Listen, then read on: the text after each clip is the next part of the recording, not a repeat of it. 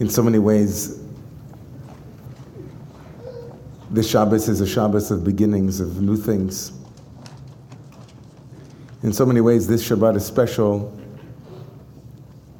Tomorrow morning, we will be celebrating a particular special Shabbat called Shabbat HaChodesh, which means that we'll be reading a special portion of the Torah, a second Sefer Torah, rolled to chapter 12 of the book of Exodus, where the Jewish people in the land of Egypt are given the commandment to renew the moon. HaChodesh Rosh. It's also Rosh Chodesh tonight and tomorrow morning. Not only do we read about the new month, but it is the new month. And of course, tomorrow is, as you can clearly tell from outside, first day of spring. I'm dreaming of a white Pesach. That's, had that in my head on the way up here. Just like the ones I used to. Something else is happening tomorrow morning that's also a beginning. Tomorrow morning we'll be beginning to read the Torah. Tomorrow morning is the beginning of the Torah. So I see furrowed brows. What, pray tell, could you mean, Rabbi, by tomorrow morning is the beginning of the Torah? We know that Simchat Torah, the rejoicing with the Torah, which celebrates the end of the Torah, happens in the fall, and then we begin from the beginning with the B of beginning, with the Bet of Breshit, in the beginning. What could it mean that tomorrow morning we start the Torah?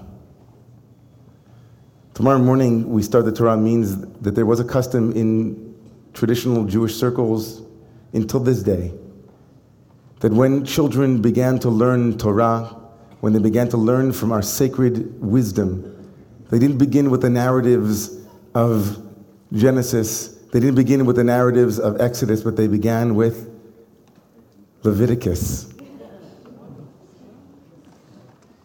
Adults are thinking, is that a smart pedagogical move? What educational sense could there be in teaching children about korbanot, about sacrifices, about bringing bulls and pigeons?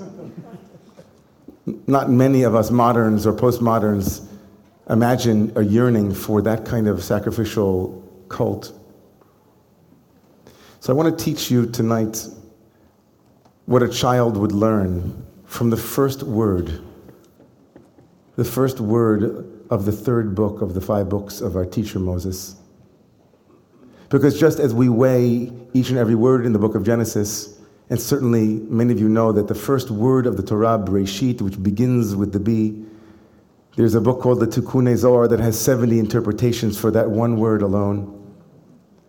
So here we have one word that begins the book of what is erroneously called Leviticus, Leviticus, matters dealing with the Levites or the temple. But in Hebrew, the word is Vayikra. Can everybody say that together with me? Vayikra. Vayikra means, and he called. Vayikra. And so if we look at that one word in the Torah, we notice one thing and then another. And we'll take those two things and then we'll see what children would learn in cheder, in school. The first question they would learn about that word, because every midrash begins, as my friend Zohar uh, says, with a problem. What's the problem with the word vayikra? The first problem with the word, and he called, is in the Torah, God doesn't call out necessarily to Moses before giving him instructions. Vaikra elav, and God called out to Moses, and then Vayidaber elav, and then God spoke to him. Usually, when God wants to tell Moses what to do, he just begins speaking. Clearly, there's something different between the call and the speaking. Why, the Midrash asks, and the children would learn to ask, would God call to Moses first before speaking to him? Manishtana, what makes this moment different from other moments in the relationship between Moses and God? The second question would be regarding a very strange font problem in the Torah. You see, the word Vayikra, which means and he called, is written with the Vav in a normal font size and the Yud in a normal font size and the Kuf and the Resh, all four letters of the first word of this book are written in 24 font. And then the last letter, the Aleph, the first letter of the alphabet, the Aleph, is written in point 12 and is known in our tradition as Aleph Ze'era, the small Aleph. And those of you who have been to Rome will know that I've spoken year in and year out about this phenomenal little Aleph. So the second question that these little children would learn is, Nu, what's with the little aleph and what does it teach me? What's with the aleph that begins the book of Leviticus, the first book a child learns, and how is it different than the bet that begins the entire Torah? The entire Torah does not begin with an aleph, which is, of course, much of the Midrash also spills ink on. Why wouldn't the first letter of the first moment of the first book be an aleph? It begins with a bet, a second letter.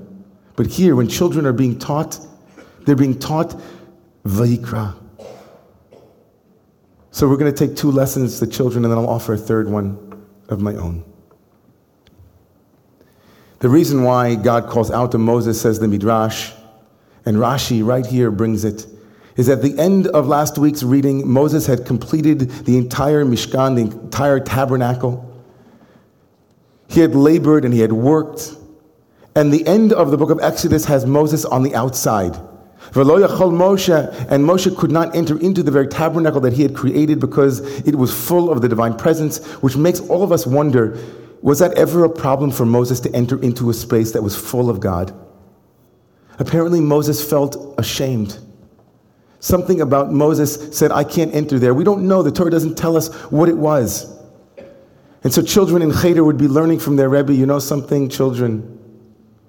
Sometimes, sometimes when someone is on the outside, you can command them to come in, but that usually won't work. God had to call out in a loving voice, Lashon Chiba. God had to whisper, God had to endear, invite Moses to enter into the tabernacle. The children would learn then that when someone is on the outside, maybe we can't say, hey, come on in. But maybe we would speak to them in a special way and say, hey, there's a seat over here if you want it. The children would learn, like my friend Graham Schweig down in Virginia when I went this past week to give a lecture at a university down there, who told me that as a Jewish professor teaching world religions and specializing in Hinduism. He told me that many of the students at his university are Christian fundamentalists, those who really believe in the inerrant word of Scripture, wonderful people. But one particular student, he told me, was following him around, trying to convert him. and this went on for days, weeks.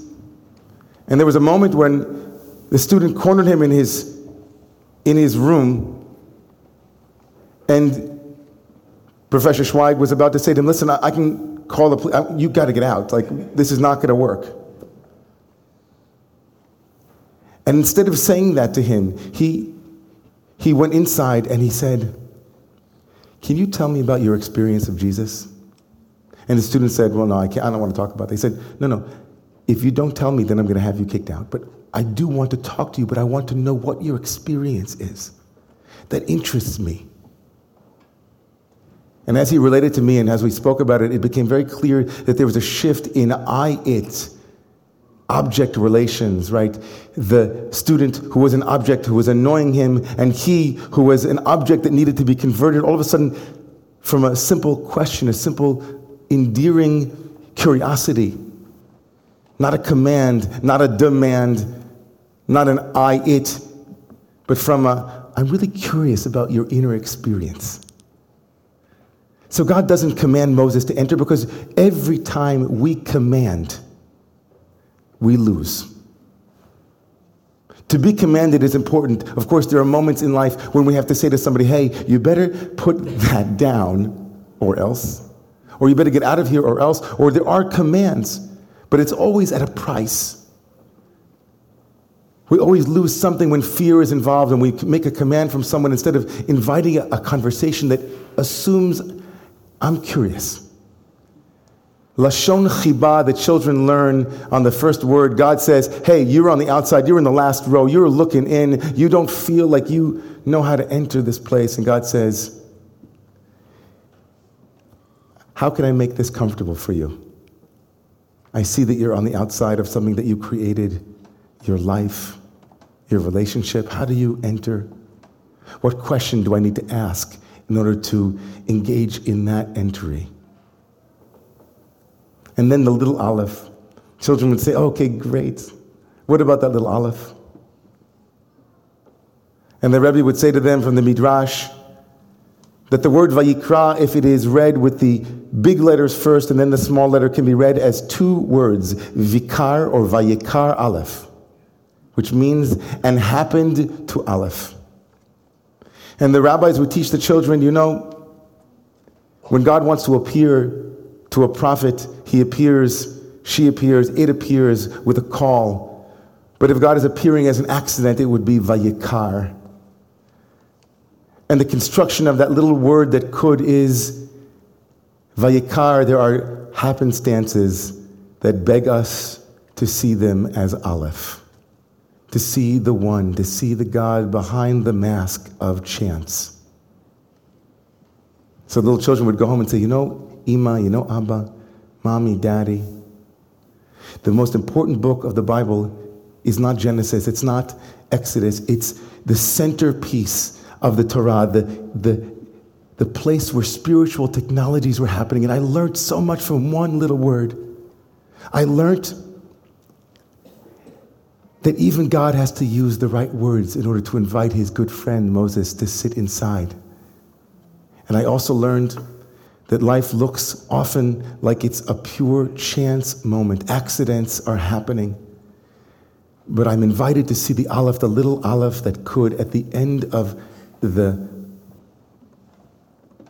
of the seemingly coincidental. And I want to offer this third, my own, to all of the children who are here tonight. I'd like to invite you to think that maybe the difference between the Torah beginning with a bet in the beginning and now with the third book of, of the Torah beginning with the Aleph at the end of the, of the word, not the beginning, but the end of the word, Vayikra, is to teach each and every one of us that no matter how far into our story we are, you can always start again. We teach the children from the moment they're little that we don't start in the beginning of the Torah. Because you're always going to be at the middle of something. You're going to be in the middle of a story and say, No, I can't change. Mm-mm. I'm already 50. I can't start from scratch. I'm already 60. I'm already 70. I'm already 80. No, no, no, no. My best years were behind me in Breshit. In the beginning, everything was clear. And we come into the middle of the Torah, and the Torah says, Teach the children Yavo hatehorim v'yilmedu taharim. It says, let the pure ones come and learn about purity. Let those who know what it is to start from Aleph every day.